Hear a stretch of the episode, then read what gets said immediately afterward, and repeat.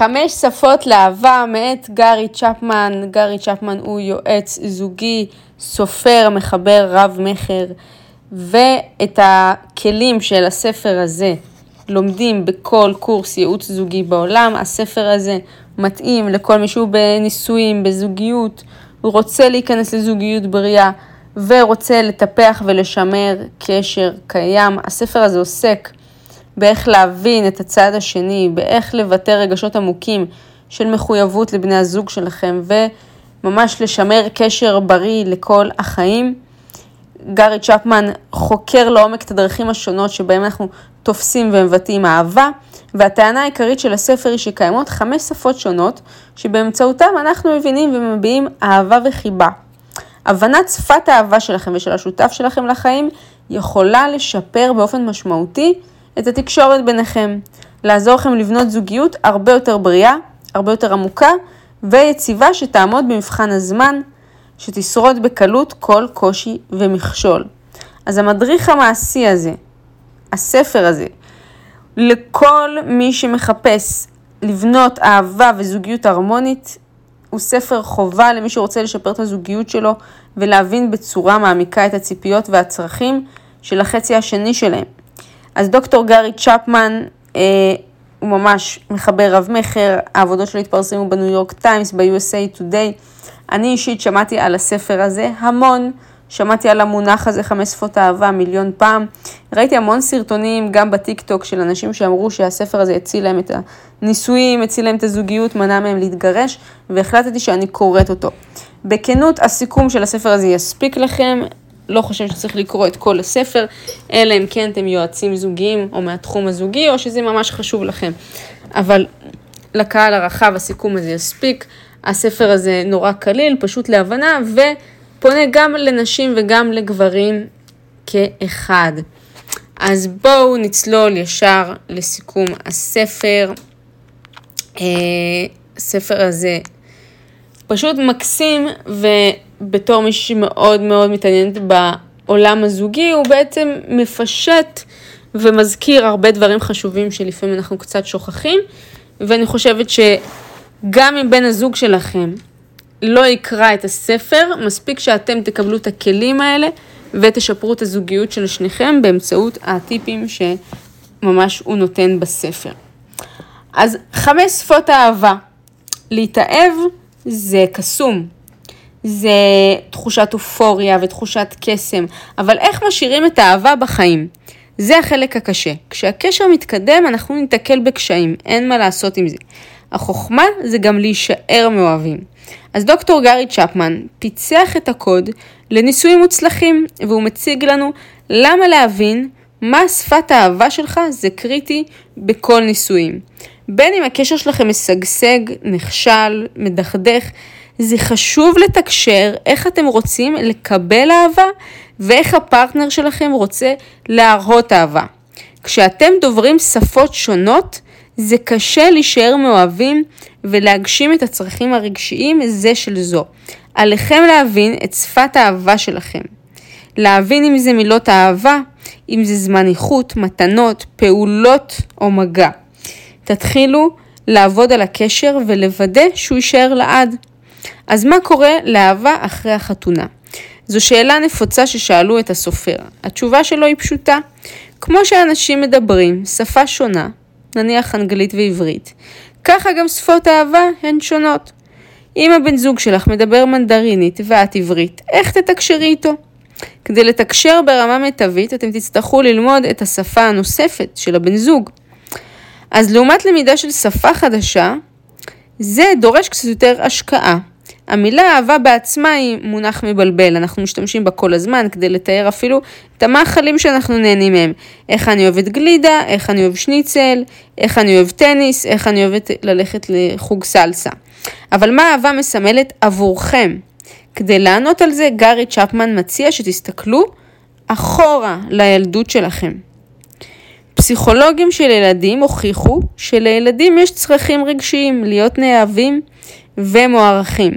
וההשלכות של הצרכים האלה, אם הם לא קיבלו מענה, עלולות ליצור בהמשך חוסר יציבות רגשית ולהוביל למעשים כנגד ההורים וכנגד בני הזוג בהמשך החיים.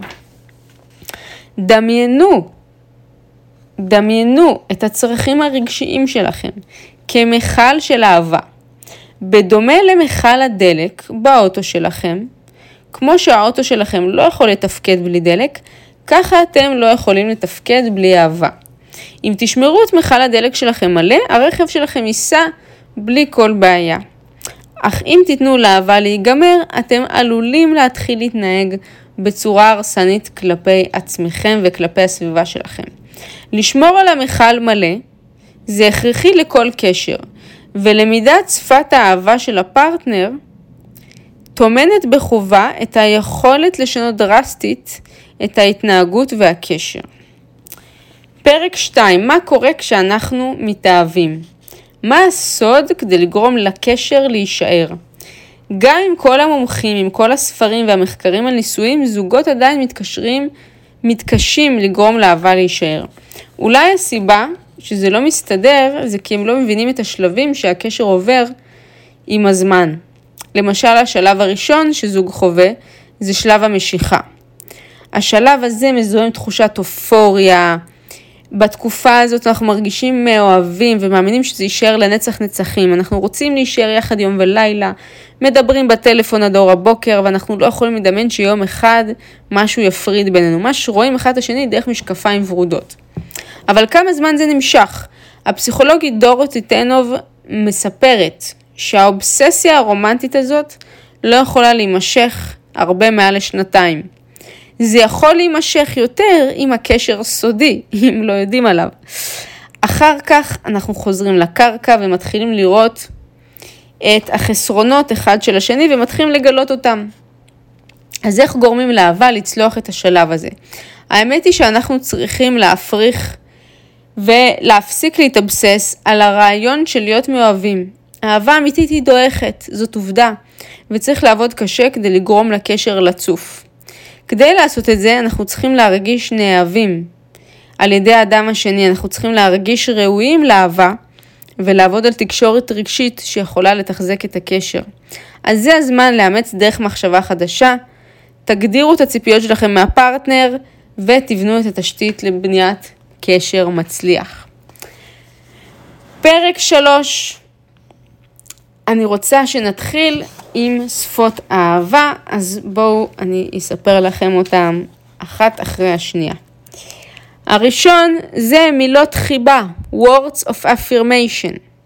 איך אתם מרגישים כשהם מחמיאים לכם? אתם מרגישים טוב? זה משפר לכם את היום? יש אנשים שזה אפילו עושה להם את היום אם שמעו מחמאה אחת על הבגד או על השיער או על האיפור שלהם. חלקנו צריכים לשמוע את זה מהפרטנר על בסיס קבוע. שפת האהבה של האנשים האלה, שהמילים האלה חשובות להם, זה מילות חיבה, אוקיי? הם חייבים את המילות חיבה האלה, את המחמאות, את ה... שיגידו להם תודה. אז איך לדבר את השפה הזו שנקראת מילות חיבה? קודם כל להתחיל במילות עידוד.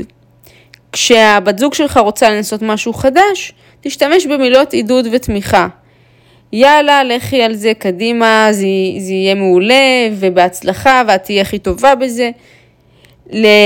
במיוחד למשהו שחשוב לה, ת, תעודד אותה לעשות את זה. אוקיי? זה צריך לבוא מאמפתיה כנה. אבל שימו לב, אם אתם מעודדים את הבן זוג לעשות משהו שלא הוא יזם, זה יכול להתפרש לא טוב. למשל, לעודד אותו ללכת למצוא עבודה שמשלמת יותר. יכול להיות שזה יעשה את האפקט ההפוך, כי זה יכול להיות מעליב. אה, זה יכול להיות גם מוריד אם הם לא רצו את השינוי הזה בכלל, אם אתם מעודדים אותם לעשות משהו שהם לא רצו. אולי תצאי קצת מהבית, את כל היום בבית. זה קצת פחות מעודד לחיוב. אבל אם מישהי רוצה לצאת עם חברה ולא יודעת איך תגיבו, או עם ידידים שלה, אז יאללה, לכי על זה, סומך עלייך, זה מילות עידוד. אז עוד טיפ שהוא אומר בספר זה לא לכעוס על דברים מהעבר, להשאיר כישלונות מאחור ולחיות בהווה. תסלחו לבן זוג שלכם ותיצרו סביבה שבה אתם משתפים מילות חיבה. גם לפעולה קטנה כמו לשטוף כלים, זה עושה פלאים אם תגידו מילות חיבה. עוד משהו חשוב זה לא לדרוש מהבן זוג שלכם דברים, להימנע מזה, אלא רק לבקש. כי לדרוש עלול לגרור את הקשר לדינמיקה של הורה וילד, מאשר שותפות. אתם יכולים לבקש ולתת להם הזדמנות להיות נדיבים כלפיכם ולמלא את מבוקשכם במקום להתלונן שהוא לא עושה את מה שביקשת. נסי להחמיא לו כל פעם שהוא עושה משהו שאת כן אוהבת. הטריק הוא להחמיא לפרטנר מאשר להעביר ביקורת. למשל, אם הוא לא תלה מדף, כמו שבטח קרה לך מתישהו שהבן זוג שלך לא עשה מה שביקשת, לא משנה כמה חודשים המדף הזה שוכב שם, מחכה שיבריגו אותו לקיר. ובעצם כבר נמאס לך לבקש, ודווקא כשאת דורשת ממנו שיתלה את זה, זה עושה את הפעולה ההפוכה. פחות ופחות בא לו לעשות את זה. לעומת זאת, אם את תתחילי להחמיא לו על דברים קטנים, וואי, תודה שזרקת את הזבל, זה היה ממש מסריח ועכשיו ממש אה, אפשר לנשום פה בסלון, וואי, תודה ששטפת את הצלחת, אני ממש חזרתי גמורה מהעבודה, לא היה לי כוח, וזה עשה לי טוב על הלב ששטפת את הכלים. ולאט לאט שהוא יקבל את המחמאות האלה, בן אדם שזה שפת האהבה שלו, הוא ירגיש טוב, וירצה גם לתלות את המדף, כי הוא כבר מכור למילות אהבה האלה ורוצה עוד ועוד כאלה. אז תנסו את זה בפעם הבאה, שהבן זוג לא עושה את מה שביקשתם. פרק 4, זמן איכות. בדור של היום אנחנו עסוקים יותר מתמיד. אנחנו מחלקים את הזמן שלנו בין חברים, בין עבודה, בין קריירה, בין העסק, בין משפחה, אנחנו מנהלים חיים נורא עסוקים. וזמן איכות נהיה יקר ערך ונדיר, בקושי לעצמנו יש לנו זמן. וכשאנחנו חוזרים אחרי יום ארוך, אנחנו עלולים לצפות טלוויזיה ביחד, לאכול ביחד, לשים את הילדים לישון. לצפות בטלוויזיה זה לא זמן איכות. אז מה המפתח לזמן איכות? תשומת לב מלאה שלא מחולקת עם עוד דברים. כשמישהו בטלפון, זה לא זמן איכות. גם אם אתם במסעדת יוקרה, יושבים ביחד ואחד מכם בטלפון, זה לא זמן איכות. אוקיי? לראות טלוויזיה זה לא זמן איכות. לעשות הליכה או להכין ארוחה ביחד זה זמן איכות. זה עוזר לכם לחלוק אהבה, כבוד והערכה זה לזו. שיחה טובה, קשר עין, הקשבה אקטיבית, התייחסות לרגשות, לא להתערב ולהפריע בדברים. אתם צריכים גם להבין את סוג האופי של הפרטנר שלכם. אולי אתם נופלים לקטגוריית ים המלח, אנשים שהם רק מקשיבים, מקשיבים מקשיבים ולא משתתפים בשיחה. אולי אתם דווקא הצד השני שרק מדבר בלי הפסקה. לרוב גם האנשים האלה מתחתנים, אבל מתעייפים באיזשהו שלב כשהאופוריה מתפוגגת.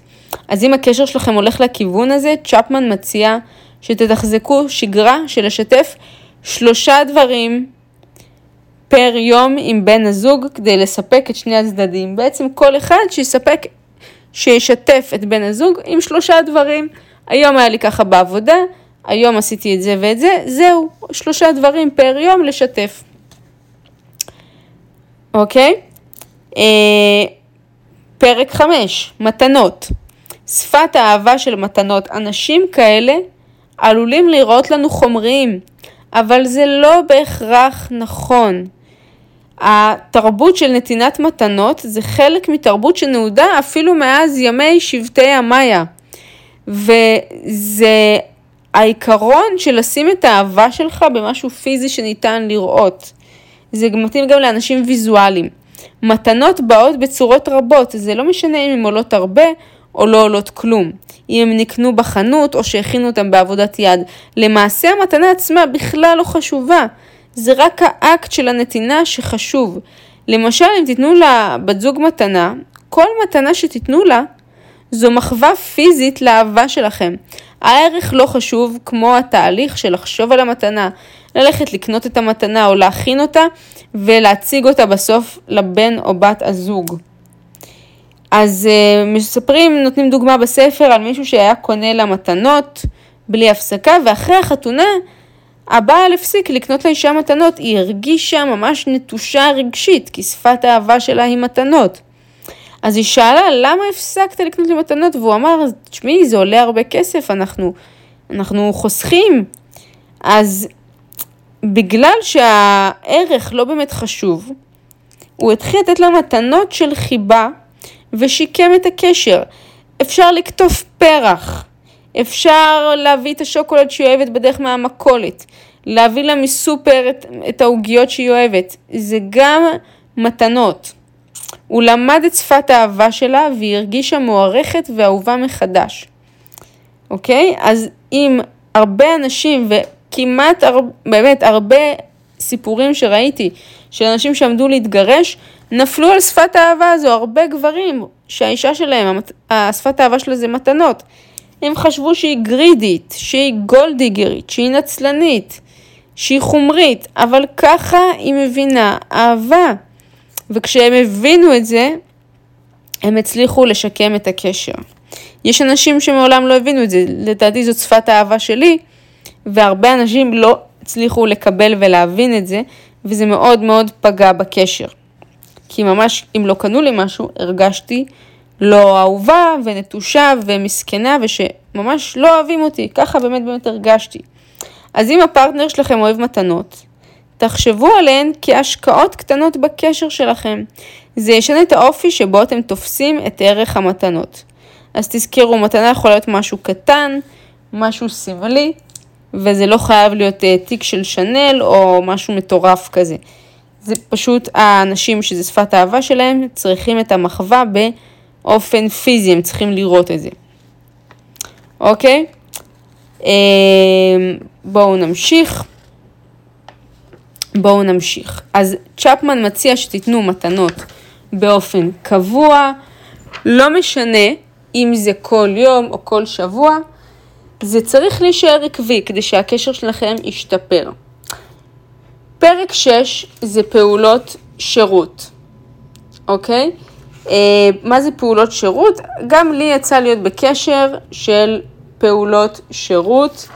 אה, של מישהו שאהב פעולות שירות, וראיתי שאם לא זרקתי את הזבל, אם שכחתי לעשות את זה, הוא התחרפן. הוא ממש ממש ממש התחרפן מזה,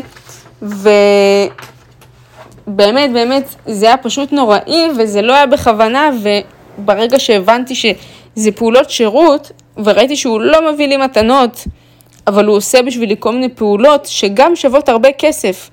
אה, לתקן לי משהו, לעשות בשבילי משהו, לעזור לי לעשות משהו פיזי שהוא נורא קשה, והוא תמיד היה נרתם לעשות עבורי את הדברים האלה. אז הבנתי שפשוט זה הדרך שלו להביע אה, אהבה, הוא לא רוצה להביע אהבה באמצעות מתנות, הוא רוצה להביע אהבה בפעולות שירות והוא גם מצפה לאותו דבר. אז אני התחלתי לעשות עבורו אה, פעולות שירות גם, כי ראיתי שככה הוא מרגיש הכי נאהב. אה, אם זה כשהוא עובד או עסוק וראיתי שהוא לא אכל עד שעה מאוחרת, אז ממש אה, להגיש לו את האוכל לחדר עבודה, כל מיני דברים כאלה קטנים שהתחלתי לשים לב אליהם ושיניתי בדינמיקה שלי כדי לשפר את הקשר. אוקיי?